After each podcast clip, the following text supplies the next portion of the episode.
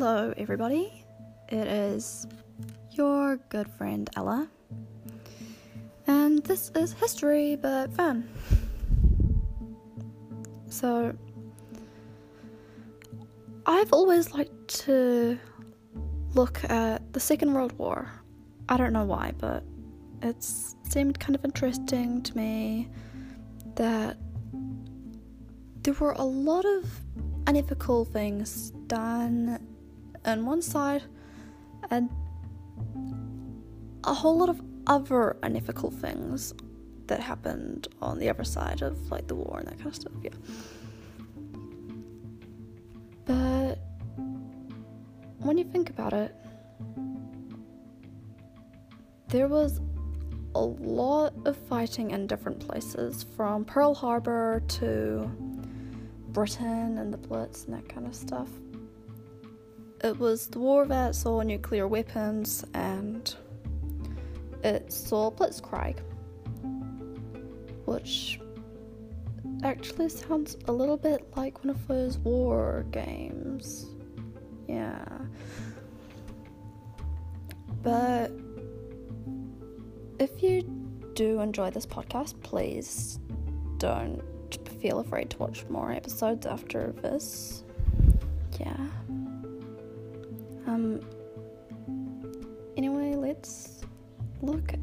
The Second World War.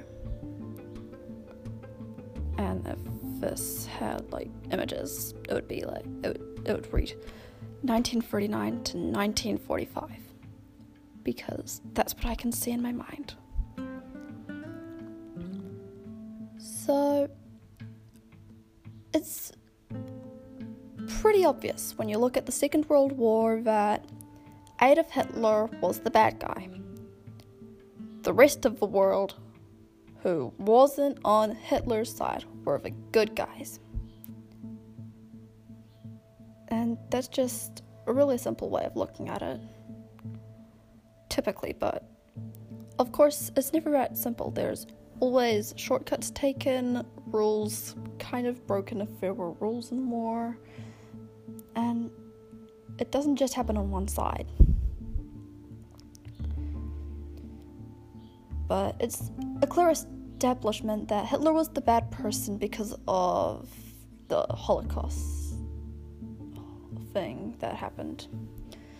You know, just killing six million people who uh, you didn't really like just because you were the head of law, or the dictator or something, yeah. It does not make it okay to kill six million people. Despite what you might think, sadly. But Britain was not the best when it came to fighting the war. You see, like, it's really famous for. Like, Britain is just insanely famous for Winston Churchill in that time. But he was not in office when World War II started. Um, it was actually someone called Chamberlain who met Hitler a few years before the war in his fancy mountain home, which I'm pretty sure we all wish we have, but none of us really do. Um, and they came to an agreement that as long as Hitler didn't invade Poland, he was fine to invade whichever countries he wanted to. And of course, he couldn't invade Russia because of the deal he'd made with Joseph Stalin and that kind of stuff. Hitler, yeah. But the last time anyone cared about those treaties, they never got any evil empires, so. what does Hitler do? He goes to Poland and. Basically, you can see, like, people just. Basically, to put it in perspective, the Nazi officers went to Poland. they were like, we're going to take over your country. And of course, the Polish were like, sure. Um, here's the keys to the city, and just don't ruin everyone's lives, please. Look, they never really put up a fight. But that was the stuff before the resistance and the resistance for two years later for about a week. Which might not sound long, but it's longer than the actual Polish government did fight for, so yeah. And they didn't have proper weapons. But another thing that happened was the Nazi officers went right to Warsaw, which hadn't been informed about wars, like Poland being signed over. So they just. So they put up a fight, even though they didn't know that they'd already lost. And like they were actually instructed to put up a fight. It was a law that was put in place. So basically, that happened, and World War II became a thing. It wasn't like World War One, where, it was a gra- where it was a gradual. You're declaring war on my ally, well then you're declaring war on me. That kind of situation because the teams were already sorted out. Because basically there was the Axis, which was Hitler's Germany. Currently, can't remember the guy who ruled Italy at the time, but Italy was on Germany's side, and there was Japanese, like Japan and that kind of stuff, were on Hitler's side. But they kind of had their own war going on against the Americans. But it's still called a part of World War II.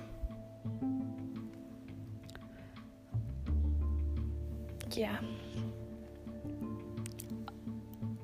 I don't know why, but there are some real battles that interest me a lot about like, during World War II.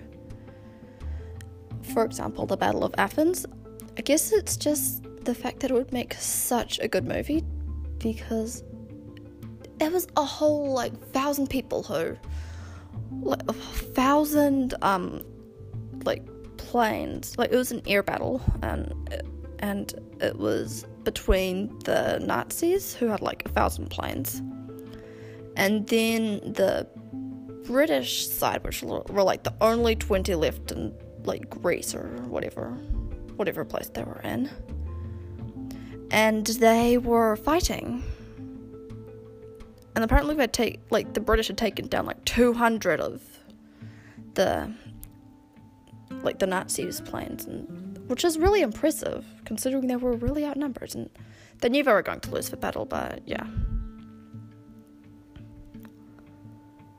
And I guess that's kind of what makes it a really good story for me.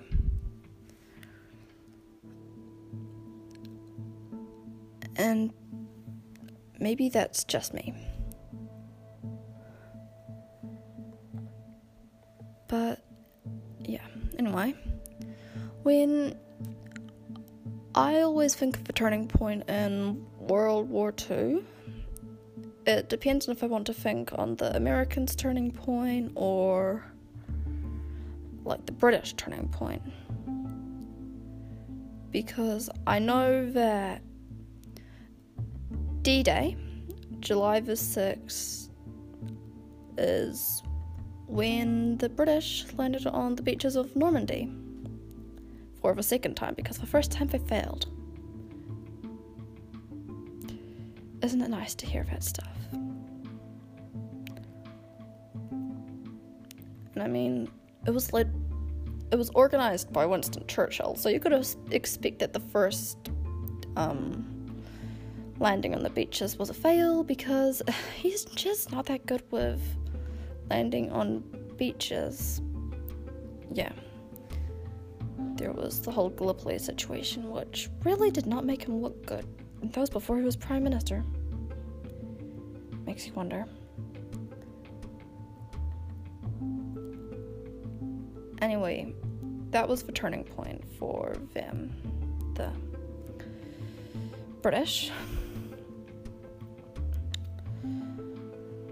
But if it doesn't seem like that impressive, basically put it this way.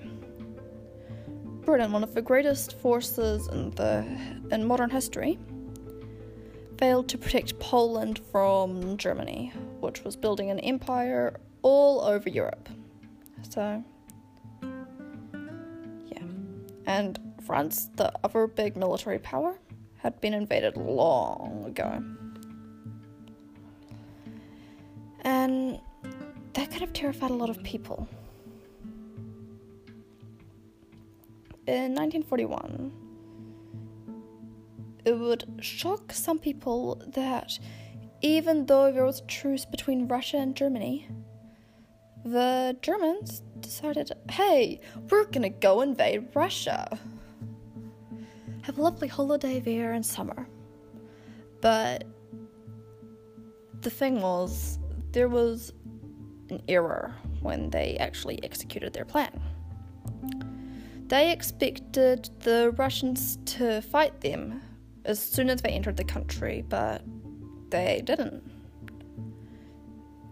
Which was a bit disappointing because they were just like the Germans were expecting the fight. They had like they had the bayonets ready to go and throw them at the Russians, but no, they had gone back and retreated.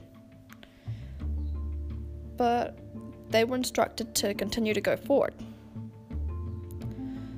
So they kept on going forward, and by the time they reached where the Russians were ready to fight, it was winter. And I mean, I don't want to be that superstitious person, but if you ever decide to invade Russia, do not do it in winter. Because a lot of people have tried to invade Russia and it's always been in winter. And they always fail. Unless they're the Mongols. But they're not important. The thing was, they planned to invade in summer, but since they took the Russians took so long to fight, it that it was winter, so sucks to be you. And there was a big eight month long battle in Stalingrad, which was a fun battle. Let's not lie to ourselves. Because it was an incredibly unfair fight. Just think of the crazy resistance that was going on in Poland. You know, they fought for a week with not even proper weapons, and there were tanks and planes and everything brought out. But that was an offensive attack. Stalingrad was a defensive one, which meant that the Germans were attacking and didn't expect much of a fight to be put out because because let's face it, all of the Russian soldiers were out fighting wars elsewhere.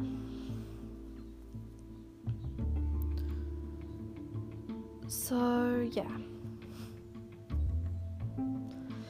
But the reason it lasted eight months was because even though the Russians did not have military experience or were retired and had outdated military experience, the Germans weren't prepared for the Russian winter, and that's what gets everyone every time. Their clothes were freezing, their fingers were freezing, their guns were freezing, their tanks were freezing, like everything was freezing. You just you were stuck because everything was freezing. Once you were in, there was no way out, and yeah.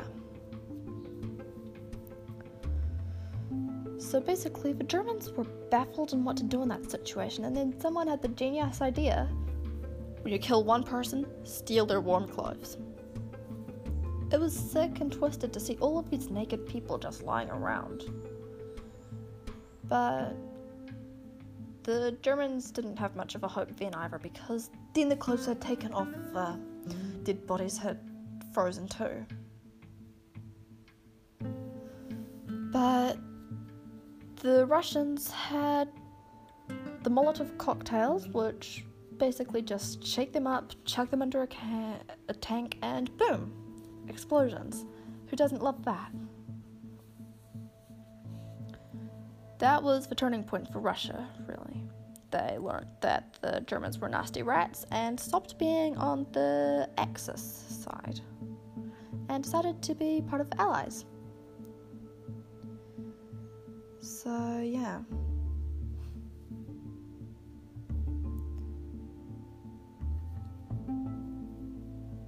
I guess that was kind of what happened there.